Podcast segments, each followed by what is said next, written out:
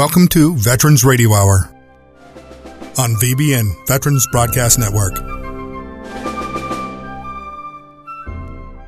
With host General David Grange and co host Ranger Doug.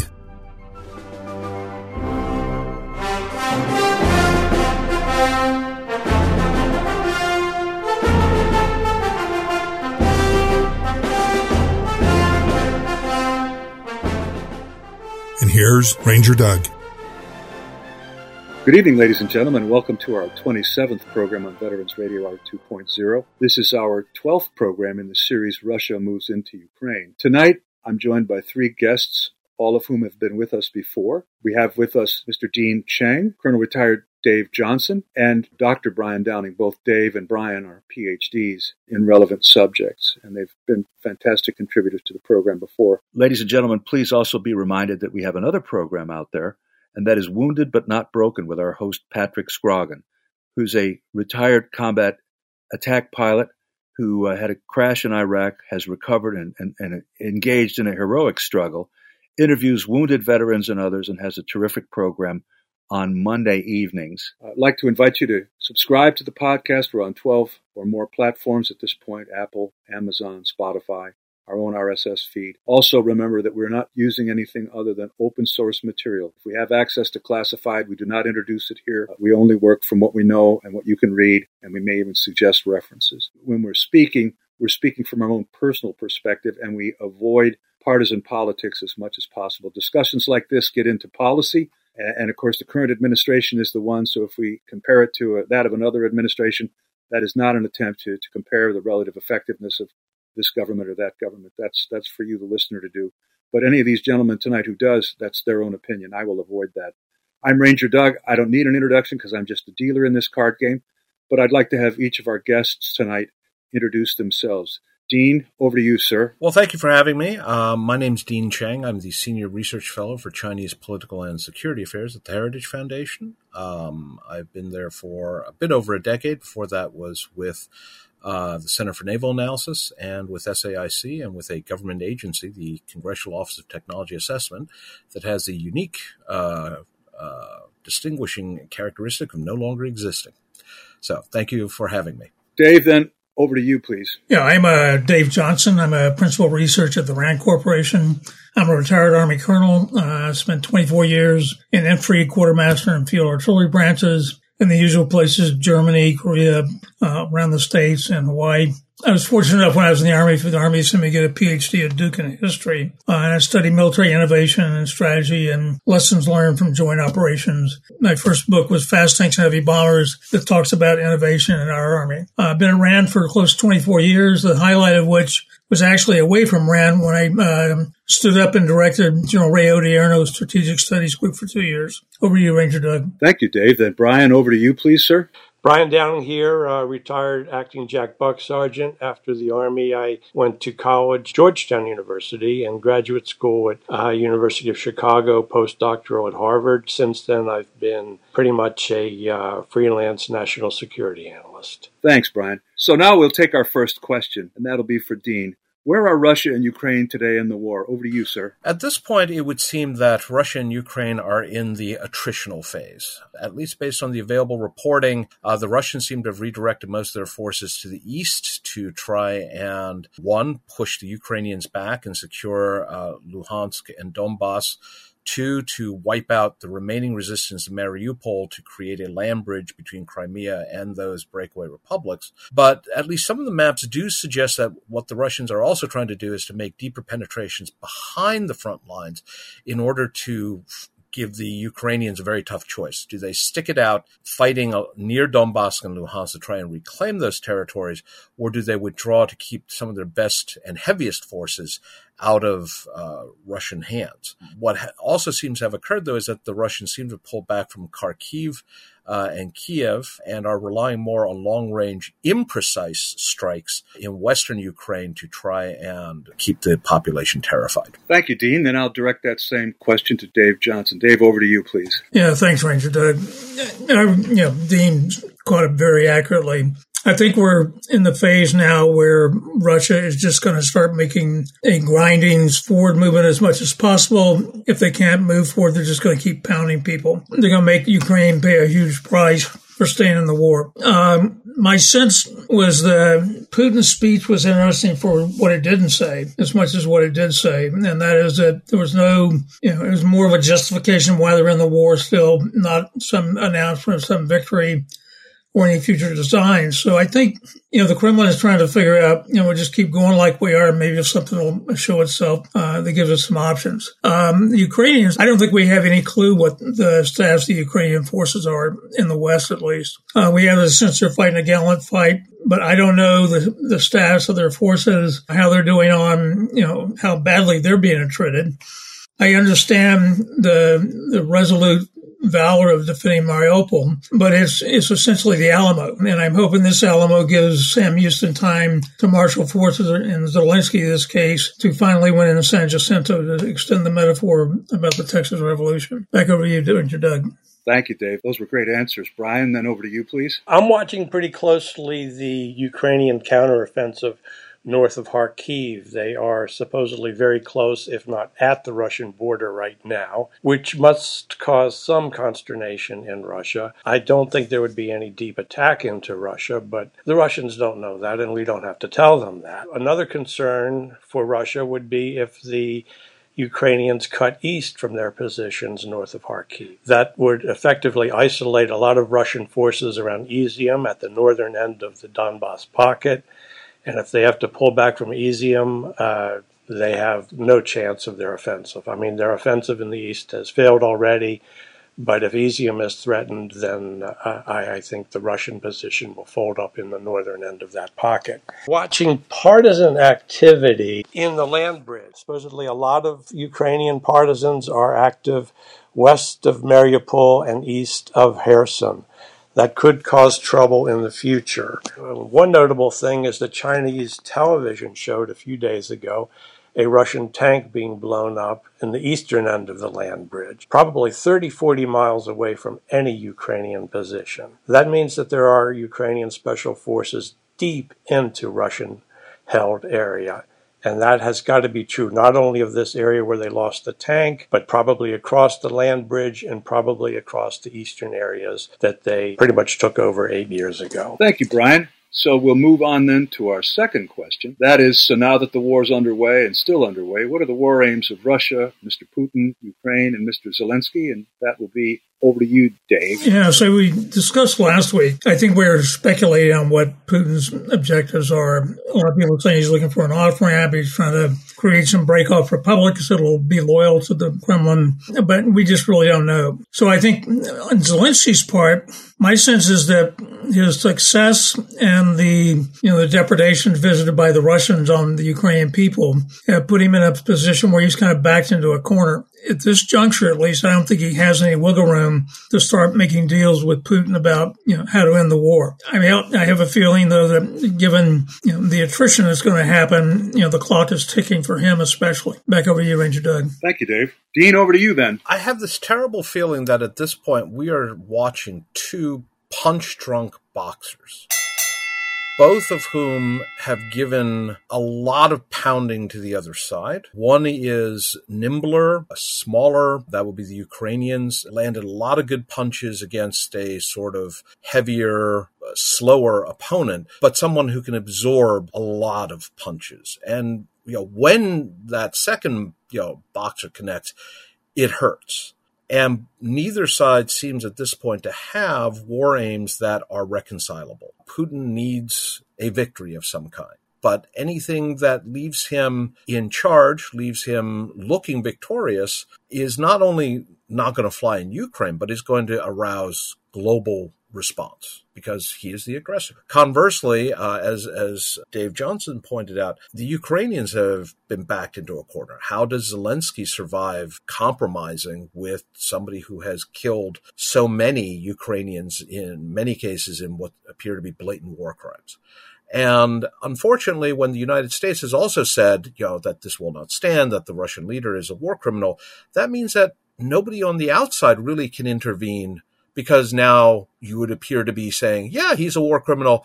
and that's okay. So I hate to say this, but it looks like, uh, you know, not only are we in the attritional phase, but now it is just round after round of the two sides just body blowing each other, hoping the other side will go down. Great comment. Thank you. Brian, over to you, sir. I see the attrition as well, but uh, I don't think Russia can stand up to that attrition.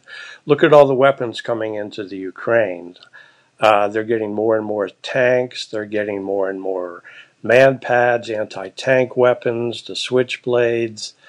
Uh, and I, I, think they're just taking a tremendous toll on Russian troops all across the eastern pocket and to some extent uh, north of the land bridge. Uh, we're hearing more and more stories of Russian troops refusing orders, uh, and I, I, just think that the army, the Russian army, is nearing a stage where they're no longer effective. They're not going to be able to conduct offensive operations, and they may not be able to hold ground. So the initiative may be shifting to the Ukraine, whether they just want to continue wearing down the Russian army until it comes near to collapse, or actually collapses, at least in places, or launch drives. I think that uh, they should be more mindful of their own casualties, which are probably pretty high, as noted earlier. We don't know. And just continue with this stalemate. Hammer them with artillery, hammer them with counter battery fire. That army is not going to stand up. Thank you, Brian. Looking at the world as a whole, then, considering the U.S., NATO, the EU, PRC, and others, what are the things that might be underway in those quarters, as well as effects on any of the participants and or those that are not really committed but simply supporting. And that would be over to you, Dean. I want to throw out two things, I think. One is that globally speaking, this war has already become a real problem for regional and national stability. And that's because of the massive inflation in food prices. Uh, it's again useful to remember that the Arab Spring that broke out now uh, over 10 years ago was triggered when food prices went up in places like Tunisia. And now we are already hearing about food riots in Iran, both Russia and Ukraine preoccupied that is going to affect grain prices. It's going to affect oil, edible oils. Um, that that is huge. You can substitute among energy sources. It's very hard to substitute at the end of the day among staple grains and the like. The other question that I think is worth thinking about is how are the Chinese looking at this? Brian mentioned that there was Chinese video of um, a Russian tank being destroyed far behind the lines. Apparently, a Chinese uh, former ambassador made very caustic comments about both the Russian conduct of the war and more broadly Russian strategy. Um, right now, the two sides are aligned. They both dislike us. That won't change. But at some point, I suspect Beijing is going to look at a very weakened Moscow and think, can I turn this to my advantage? Can I curry favor in Central Asia? Can I turn to the former Soviet republics and say, look, Russia did this to Ukraine. You might want to stay on my good side to keep them from doing it to you. The flip side to that is to what extent do the Chinese think that Russian survival is essential and Russian victory might even be useful in keeping the West at arm's length from China? Uh, is Russia seen as essentially a uh, key player to keep the West occupied, not necessarily over Taiwan or things like that, but just bro- more broadly speaking, as a balance of power issue of keeping Russia in the game. And if that's the case, then rather than turning on Moscow, Beijing may well choose to provide money, uh, spare parts, munitions, uh, diplomatic support in order to make sure that uh, whatever the attrition is, uh, just as the West is keeping Ukraine in the game, it's in China's interest to keep Russia in the game. Thank you, Dean. We need to pause now for a commercial. This is the Veterans Radio Hour 2.0. This is our 27th program, our 12th in the series, Russia moves into Ukraine. We'll be back in a moment. You're listening to Veterans Radio Hour.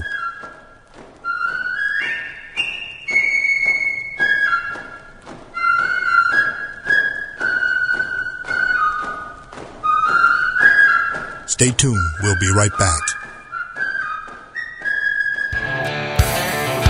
Attention, looking for semi drivers nationwide. GTS Transportation of Burr Ridge, Illinois is looking to hire a partner with experienced CDL holders in every state. If you are going to drive, why not drive for the best? Whether you are driving solo, as a team, or as an owner operator, GTS is looking to add you to their rapidly growing company. Become part of one of the most respected, driver friendly, and successful transportation companies in America, where drivers are treated as royalty. Contact us at gtscarrier.com. Again, gtscarrier.com. Or call us at 847 754 4667. That number again, 847 754 4667. We would love to help you, which in turn helps everyone. GTS is an equal opportunity employer.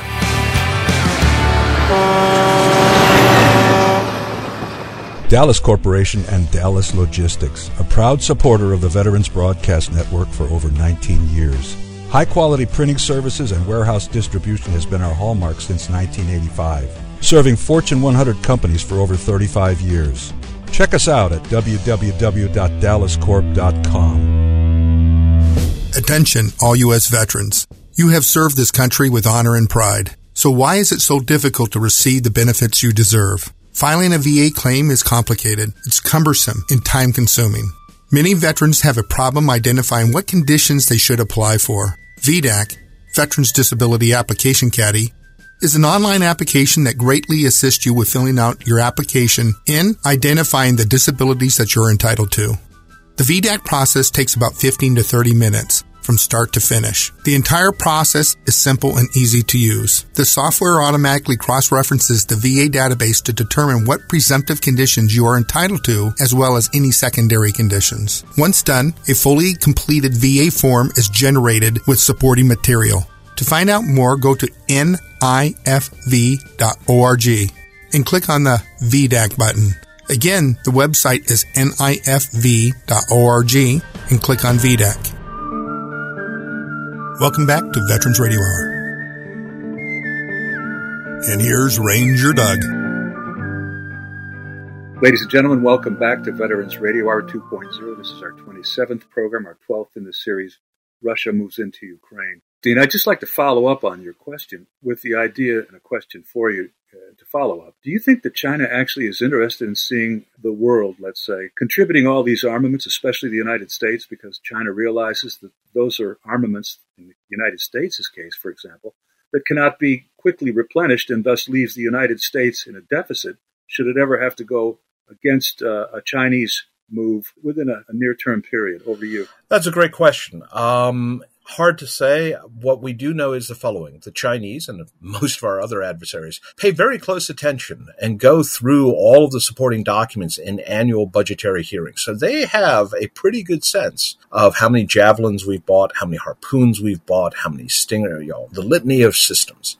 And second of all, they probably have as good or better an idea of our mobilization capacity, um, in part because they, the Chinese in particular, have been paying a lot of attention to mobilization, a lot of attention to their defense industrial complex and making sure that it can ramp up quickly, something our own system doesn't seem yet able to do. Something worth considering is, uh, I believe, that no warship uh, major warship, battleships, aircraft carriers, authorized after December 7th, 1941, saw action before the peace treaty was signed on the quarter deck of the USS Missouri. Now, that was partly a matter of circumstance. If the war had gone on for another year, certainly a number of battleships, carriers, etc., would have. But what we went to war with was literally, uh, as Donald Rumsfeld said, the Army and the Navy that, in a sense, we had in terms of large capital purchases and large vessels that take years to produce. The Chinese have hot production lines for surface combatants, for submarines, etc. They churn out a lot more than we do. And the same is probably true for a lot of their munitions. So it wouldn't surprise me if they were at least keeping a weather eye on those systems uh, that we are providing to the Ukrainians. Over to you. Thank you. Thank you for following up. Then, Dave, over to you. Yeah, thanks, Ranger. I'm going to kind of go back to what Dean just talked about. I think the weapons issue is a double edged sword, literally. The things we're giving the Ukrainians don't particularly have much utility against China in a maritime naval theater. Um, javelins aren't particularly useful against amphibs or capital ships. Uh, stingers won't be useful against uh, their air force unless it's a landing. But I think the other issue is, you know, the period we're talking about in World War II is what I studied. The industrial base, although it didn't build a lot of battleships because there was determination made that we didn't need any more, We built 137 aircraft carriers during the war. Uh, the Japanese, I think, built 13. A, a, fair amount of those were Jeep carriers that only had a small complement of a small air wing, but we built 2,000, 2,000 Liberty ships during the war. I mean, it was the sleeping giant that, you know, Yamamoto warned about. So I think one of the unintended consequences of this war for our adversaries, we've been talking about the industrial base forever. Uh, it's not robust enough. It's not doing stuff. Well, this is the first time there's really been a demand on it in a lot of different end items. We've had demands for hellfires and other things over time and the, you know, the ubiquitous MRAP that we're stuck with forever now. We have never really mobilized this country in a real surge capacity. I think we can build three F-35s a week right now if we're all, all in. So I think it's going to force us to take a look at what we're really capable of. The other really unintended consequences we, we talked about a little bit last week, but, you know, Finland joining NATO and Sweden are like momentous events that have not occurred since the Cold War. Um, this is a direct poke in Putin's eye that says, you know, we don't trust you. We're going to, we are now going to finally line up with the West formally, talking about letting Ukraine into the EU, despite what Macron says. But I think what we're going to see also, I think the alliance, when winter comes and there's no natural gas flowing like there has been in the past, is when these sanctions are really going to start to make people go, how long is this going to last? Uh, Dean's absolutely right. What started the, you know, the Arab Spring was mostly cooking oil. And a lot of that comes from the Ukraine, that and uh, much of the wheat that goes to the Middle East and Africa.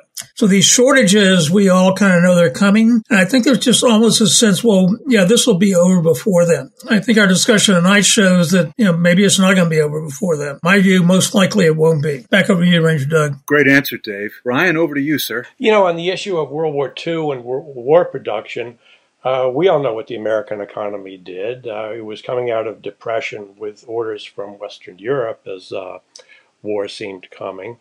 Uh, but what's going on in Russia today? The war industries are laying people off. They cannot get spare parts or production parts. They cannot get semiconductors. A lot of the electronic, electrical, excuse me, electronical components were coming in from Germany and other European countries. Well, they're not coming in anymore. So there's not much coming out of the war industries. There's certainly not enough. We're seeing reports that uh, Russian industry is trying to use semiconductors from household appliances on advanced military systems. Well, that's that's not going to do very well. Now, Putin is talking about a long war now. At least that's what the CIA is telling us. If he's in a long war and his and his war industries are grinding down, um, there's not going to be a long war his troops are going to run out of equipment. We're already hearing that their PGMs don't work very well, that they're using more and more dumb bombs because they're out of smart bombs. Uh, apparently, the Ukrainians have hacked into the drone systems of uh, Russia and they fly a little while and then they're ordered to crash into the ground. So I think we're seeing a big contrast between the American war effort in World War II, which just went on and on, churned out those Jeep carriers mentioned. I think it was one a week or something like that at one point. Well, the Russian war industry is has ground to a halt. In fact, it's in decline. They cannot fight this war for more than a few more months.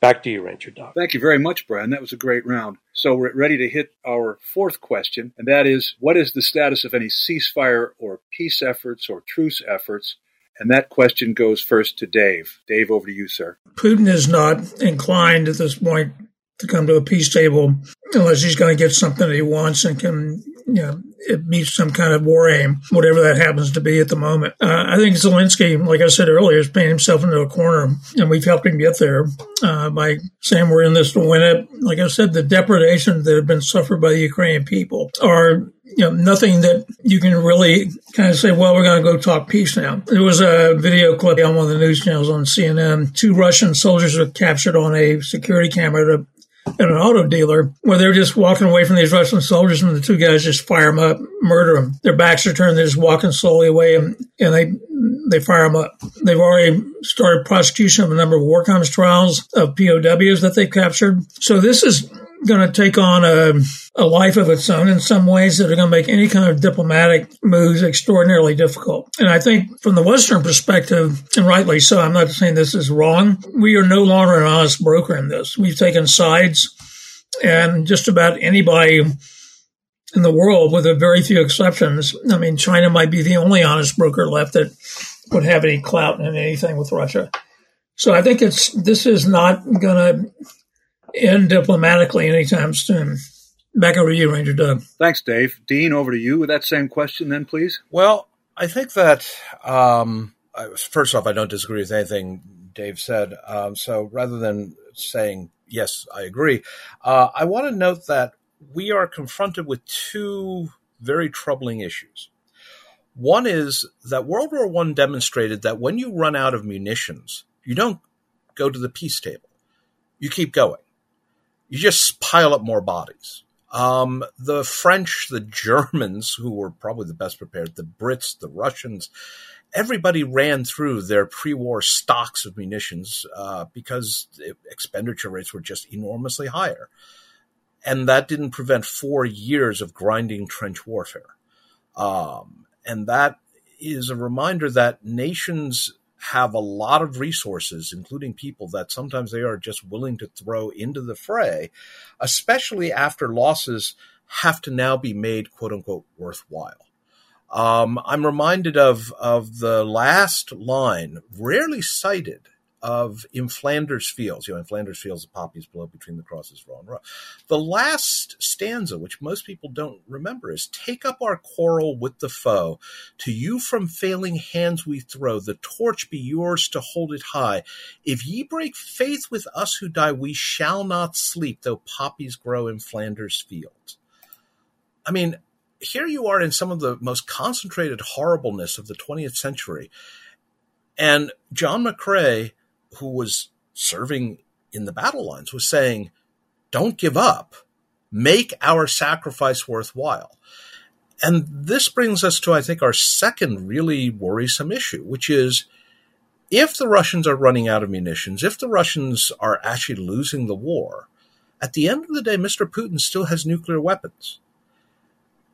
Is it unthinkable to use them in order to quote unquote win the war. You know, you get into the whole can you win a nuclear war? That's one thing between superpowers. Ukraine doesn't have nuclear weapons.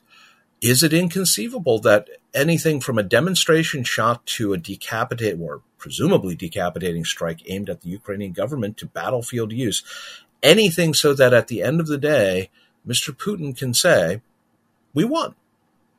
And it may be a Pyrrhic victory from our perspective is it still Pyrrhic if it allows him to stay in power, uh, to destroy Ukraine, to intimidate adversaries, both domestic and foreign, so that he can stay in power? I don't think we've confronted yet the answer to that question because I'm not sure we've really thought down that path very much. Over to you, Ranger Doug. Thank you, Dean. Brian, over to you. Well, I'll pick up on the issue of uh, Putin using nuclear weapons. It's certainly uh, a possibility, as Dean sketched there. Um, however, about every week it seems someone in the Russian government rattles the nuclear saber, if there is such a thing as a nuclear saber, and uh, and then a few days later they walk it back. Now, I'm not sure of the dynamics behind that, but I would suspect that there's resistance in the army, and perhaps more importantly, there's direct criticism from China. Say you do not use nuclear weapons. It's just a whole different game. You will never get out of sanctions if you use. You have to rethink things there. Uh, but I can't say he won't use them. Back to you, Ranger Doug. Thank you, Brian. We'll take a moment for a commercial. This is Veterans Radio Hour 2.0, our 12th in the series Russia Moves into Ukraine. We'll be back in a moment. Stay tuned. We'll be right back.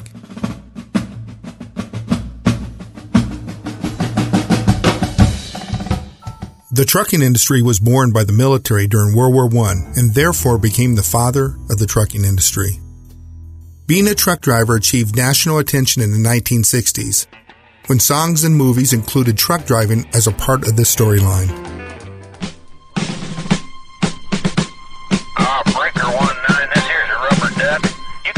If you're looking for an easy job that pays well, then GTS Transportation is looking for you. GTS Transportation is a leading transportation company with a great history. We are an international company with opportunities all around the world.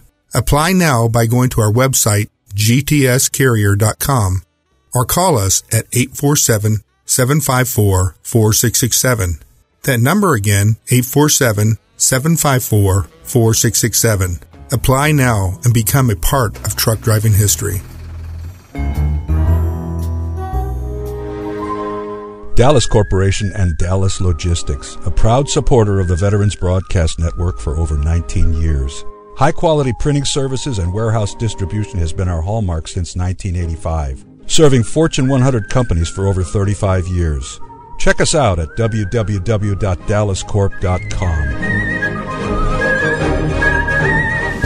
Attention, all U.S. veterans. You have served this country with honor and pride. So why is it so difficult to receive the benefits you deserve? Filing a VA claim is complicated. It's cumbersome and time consuming. Many veterans have a problem identifying what conditions they should apply for. VDAC, Veterans Disability Application Caddy, is an online application that greatly assists you with filling out your application and identifying the disabilities that you're entitled to.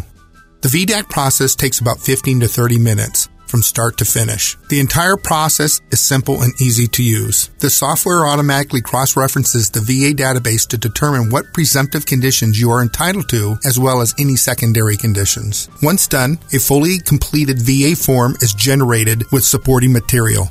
To find out more, go to nifv.org and click on the VDAC button. Again, the website is nifv.org and click on VDAC. Welcome back to Veterans Radio Hour. And here's Ranger Doug. Thank you, ladies and gentlemen. Welcome back to Veterans Radio Hour 2.0. This is our 27th program, our 12th in the series, Russia Moves into Ukraine. Tonight, I'm joined by Mr. Dean Cheng, Dr. Brian Downing, and Dr. Dave Johnson. We're now into our fifth question. What can we look forward to in the coming weeks? Any further thoughts which you may want to tack on to any earlier answer? And that would go to Dean first. Dean, over to you. Well, um, unless something changes, I suspect that we are going to be in the attritional phase for a while. As the weather improves, however, and the ground firms up, Russian forces will have more of the option of maneuvering, assuming that their lower level officers and uh, NCOs and small unit commanders are able to really operate um, away from a centralized top down directive approach.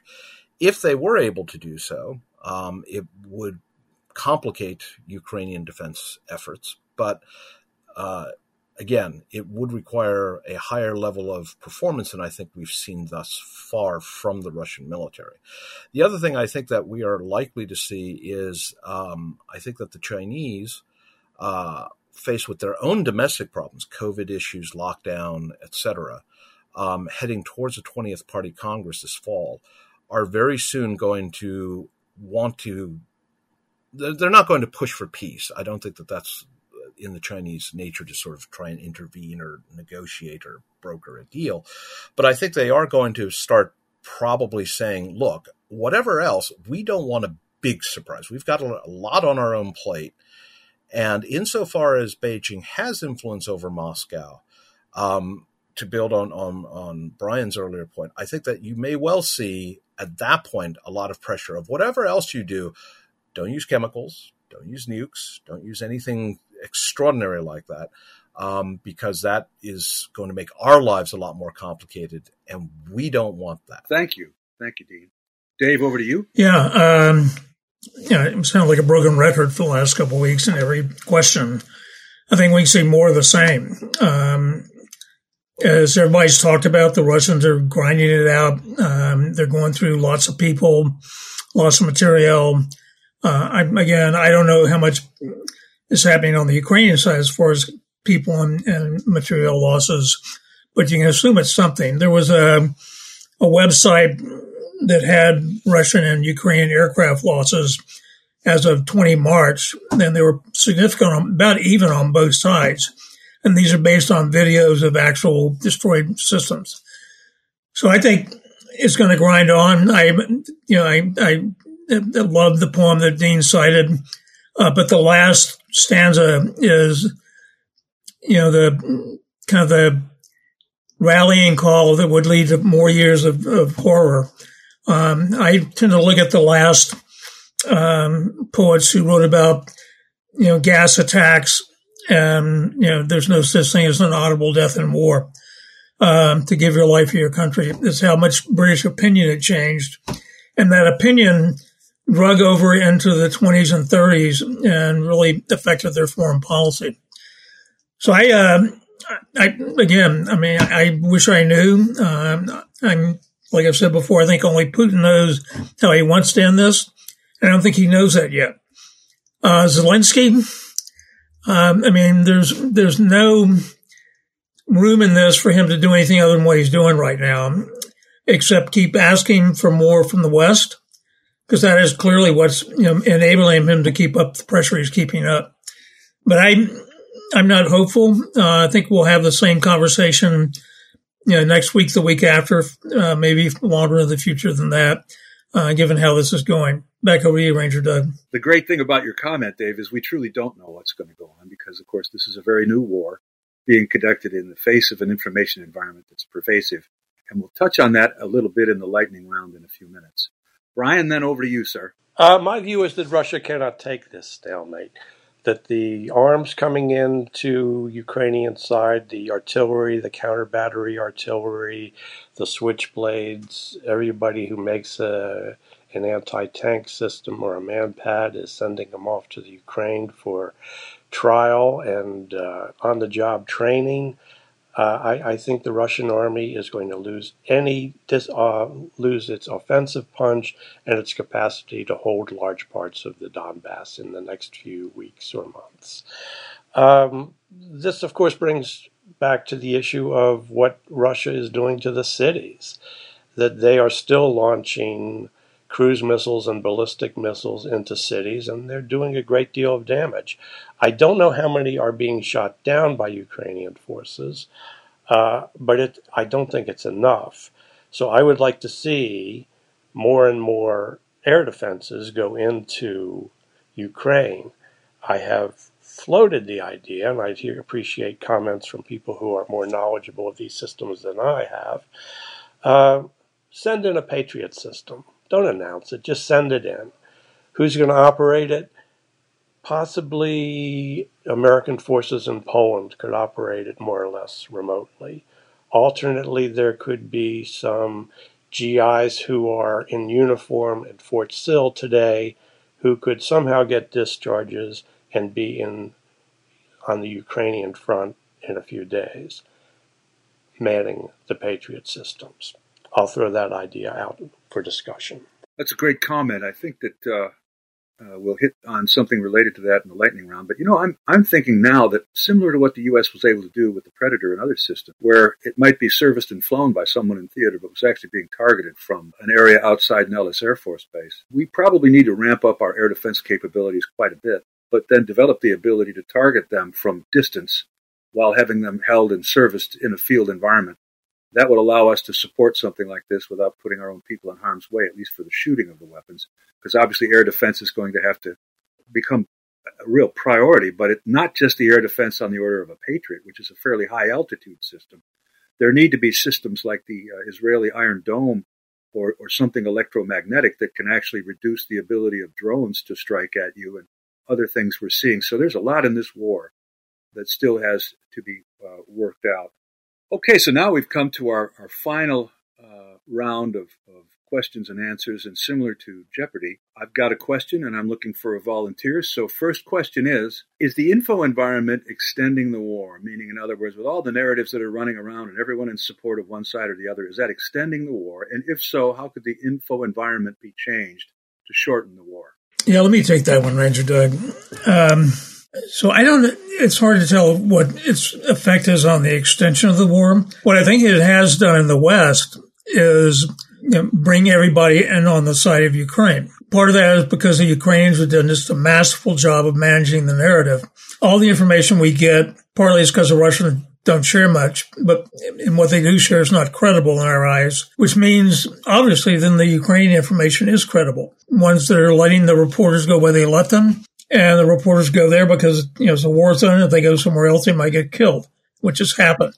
So I think that gives a huge advantage to the Ukrainians for external support. It's also fragile because the same information that shows your valor and your ability to stand up to the Russians, if all of a sudden that story changes radically with a huge defeat, you know, it could really come start to unravel as well, why did that happen when you told us this? Or, you know, what's going on here? If that doesn't happen, it obviously keeps people supporting the Ukraine, which as long as it's supported, you know, this war can go on. It's when they lose that support uh, that I think there's a, a real problem. On the Russian side, Putin is using it internally. He's shut down the press pretty much. You know, any journalist that has an opinion other than the war's a good idea is leaving Russia uh, with good reason. And so I think what the war has done is build almost it's you don't need a propaganda organ anymore that's state run if you have clever people managing your information campaign. The message speaks for itself. The medium is the message in many ways now, as Marshall McLuhan once said a long time ago. Back to you, Ranger Doug. Thank you, Dave. That was a great answer. Tough question. We'll take a moment for a commercial. This is Veterans Radio Hour 2.0, our 12th in the series Russia Moves into Ukraine. We'll be back in a moment.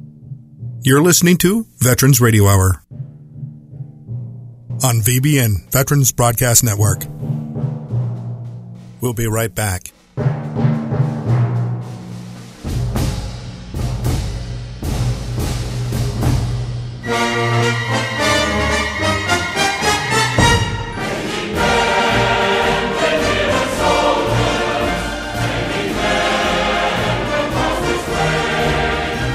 Trucking industry was born by the military during World War I and therefore became the father of the trucking industry.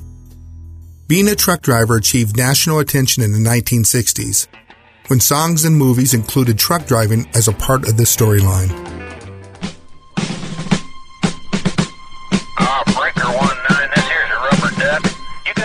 If you're looking for an easy job that pays well, then GTS Transportation is looking for you. GTS Transportation is a leading transportation company with a great history. We are an international company with opportunities all around the world.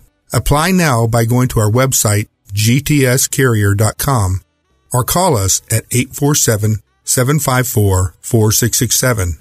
That number again, 847-754-4667. Apply now and become a part of truck driving history. Dallas Corporation and Dallas Logistics, a proud supporter of the Veterans Broadcast Network for over 19 years. High quality printing services and warehouse distribution has been our hallmark since 1985, serving Fortune 100 companies for over 35 years. Check us out at www.dallascorp.com.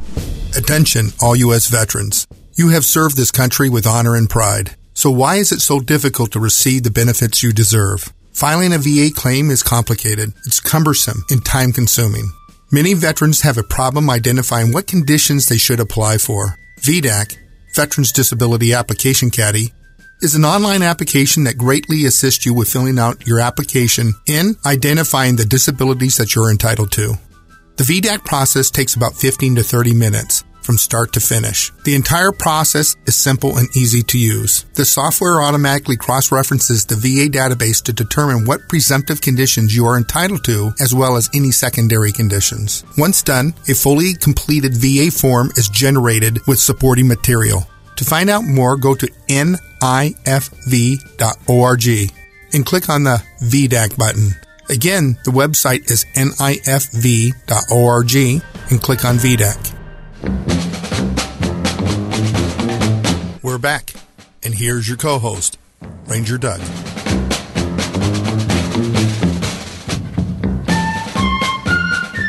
Ladies and gentlemen, welcome back to Veterans Radio Hour 2.0. This is our 27th program, our 12th in the series, Russia Moves into Ukraine. Is the disparity of equipment going to pose a problem for Ukraine as it tries to integrate the various types of systems from different countries, the logistical problems, and even amongst systems like, say, MiGs, different MiG variants from different countries might sound like they're a good idea, but in fact, it might drive Ukrainians off the real task, which is to integrate quickly, train up if necessary, and fight with what they know and what they have, and try to get more of the same stuff. I'm looking for someone to take that question since Dave has already taken one. He obviously doesn't need to take it.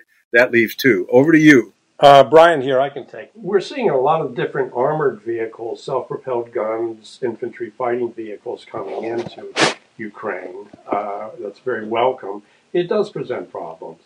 Uh, driving these vehicles is actually very easy. I, I, learned that at Fort Knox many, many years ago. Driving them around just isn't all that hard. Driving it around really well is a separate thing, but that will come in time. Using the various targeting systems, communication systems on those various vehicles, that is more of a challenge. More of a challenge still is maintenance. Armored vehicles are mechanical problems. They have, there's a lot of weight. Uh, you need to change the filters very, very frequently. Uh, there's a lot of mud and dirt flying up there, more mud in Ukraine, as I understand it. So maintaining all these things is uh, really going to be problematic. Back to you, Ranger Doug. Thank you, Brian. Appreciate you taking that. Then the final question in this round What is the prospect of Russia possibly expanding the war by attacking those that are attempting to supply or resupply the Ukrainians, even to include attacking outside Ukraine in places like Poland and other places? And what has the way that companies and nations and individuals have jumped on the bandwagon to support one side or the other, principally the Ukrainians. What has that done to the concept that we long have followed, which is neutrality? And that one, then, Dean, would be over to you. Um, well, I mean, the, the question being really sort of of uh, what is happening to our entire concept of neutrality. Um, you know, in the 1930s, we took the position we did. The Reuben James was, uh, you know, occurring because we had said we believe in neutrality, and other countries believed in neutrality. And when you were neutral, you sort of you could still sell arms, but that was about it. We're providing a lot more than just munitions, right? Intel targeting info, etc. If you believe the leaks, that's neutrality is pretty bare, threadbare at this point. It, all it means is American troops aren't present. And if you look at what you folks are talking about regarding patriots, well, we're in Poland. We're running this thing outside Lvov. Wow. Why wouldn't I target the command center in Poland? Because you're, you're neutral? Not really. So uh, that, that's my other question, which is separate, but a huge issue, which is what does neutrality even mean at the end of this war? Dean, thank you. That's a that's a great answer. And you know that question strikes me as being so rich. I'd like to open it up to to Dave and Brian. So, Dave, if you care to take a whack at that, please do. Yeah. So I, I, I really agree with Dean. Um, I just think we've been away from these kinds of issues for so long that we've kind of forgotten the rules that we learned over centuries. I don't see neutrality having any virtue at this juncture, the way we've eroded it. Um, and the role of the private sector is different, role of commercial information systems. This is just very different. And it's not that the old rules don't apply. I don't think we remember the old rules well enough to try and understand what's going on through those lenses. So we've taken sides, so we're going all in for the winner that we want, and without really appreciating what the consequences are. Somehow we've established this kind of mental model that says as long as an American doesn't physically shoot at a Russian inside the Ukraine or Russia, there's no harm, no foul. Uh, I don't think the Russians are going to you know, view it that way now or much longer. Over to you, Ranger Doug. Thank you, Dave. Then Brian, over to you, sir. Well, on the issue of uh, supplies coming in from the West, uh, I think about two weeks ago, Russia started targeting rail lines in the West, uh, especially rail yard uh, junctions, trying to disrupt that flow. Why they waited so long uh, is something we'll just have to uh, hope we get to see the Russian archives someday. Uh, but I think the number of attacks on the supply systems have gone down in the last week, possibly because Russia doesn't have the PGMs to target these things. And uh, if you're trying to target something as small as a rail line or even a rail yard, uh, you need something fairly precise. Railroads are pretty easy to repair. The Germans certainly found that out during World War II. We found that out too. As far as attacking inside a NATO country, if five Russian MiGs crossed into Poland, I don't think five would get back. I think they'd be intercepted very close to the border by other fighters and or anti-aircraft systems. I don't think they could uh, risk a broader war. I think the Russian options of interrupting supply channels outside of Ukraine are pretty tough. If five Russian fighters crossed into Polish or uh, Slovakian territory, I think they'd be intercepted very, very quickly, either by NATO fighters or by Patriot systems and uh, I don't think it would end well for the Russians. Uh, maybe a special forces team going in, that probably would be a more viable option for the Russians. Security against the Russians, uh, I don't think the Russian operations would be very successful, but that uh, is something they might try. Neutrality? Is the United States neutral? Is NATO neutral? Is Poland neutral? No, not really. I think this war has shown that you don't have to be in NATO to benefit enormously from NATO and even defeat what was supposed to be the second greatest military in the world. Thank you, Brian. That then closes this round, and I think uh, we'll just run one last question, and anyone who cares to answer, I will also uh, append an answer to this past question and answer this myself. Uh, what do you think is the chance of a famine anywhere in the world specifically caused by the fact that, at least in Ukraine, probably in parts of Russia, probably in parts of Belarus, planting did not go on at the normal level, if at all, during the war. Uh, Brian, can you take that one? I can offer some thoughts. I think it's a very high probability. We're seeing grain prices going up. Uh, I noticed that at uh, my local grocery store yesterday. Uh, but that's not terribly important globally. But there are so many countries where food insecurity, that's the term, is quite high. And these things are, are the chief causes of instability in many parts of the developing world. So I think across North Africa, the Middle East, Central Asia, we're going to see deep trouble for any number of regimes, some friendly to us, some not friendly at all to us. Uh, and there's just no workaround. You know, you can pump more oil, get more gas from some places, but wheat and corn, uh, they're a little more difficult to uh, replace. It would take it would take years to do that. Great, and I I agree. I think we're going to see not only famine or at least food, whatever we want to call it, shortages in various parts of the world, but uh, there may be actual problems in many parts of the developed world because uh, the lack of hydrocarbons has actually created a situation where you're going to see less fertilizer, which will uh, actually affect many other parts of the world. And then, of course, the world will immediately attempt to try to provide food to the various places that are affected. The problem always is when doing that, you choke supply lines. Can the food actually be distributed? Our experience in Somalia shows us that any place that there isn't a stable government, somebody will pirate the food and all of a sudden what you've tried to do that seems a good thing becomes a weapon.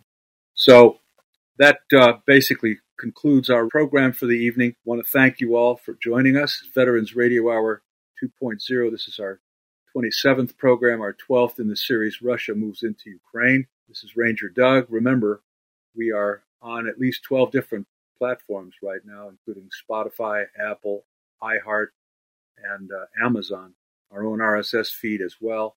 You can find us in all of those places. Subscribe if you get the opportunity. General Grange is not with us tonight, but we anticipate he'll be back in the coming weeks. We had a great panel tonight consisting of Dr. Dave Johnson, Dr. Brian Downing, and Mr. Dean Cheng.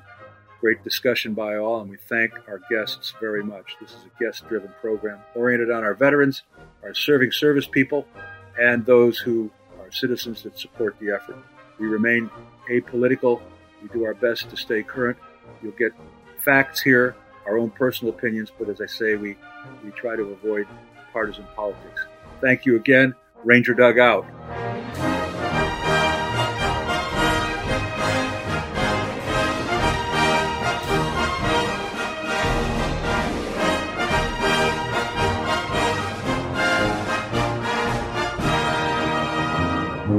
Thank you for listening to Veterans Radio Hour. Veterans Broadcast Network, bringing you shows like Veterans Radio Hour, Wounded but Not Broken, No One Left Behind,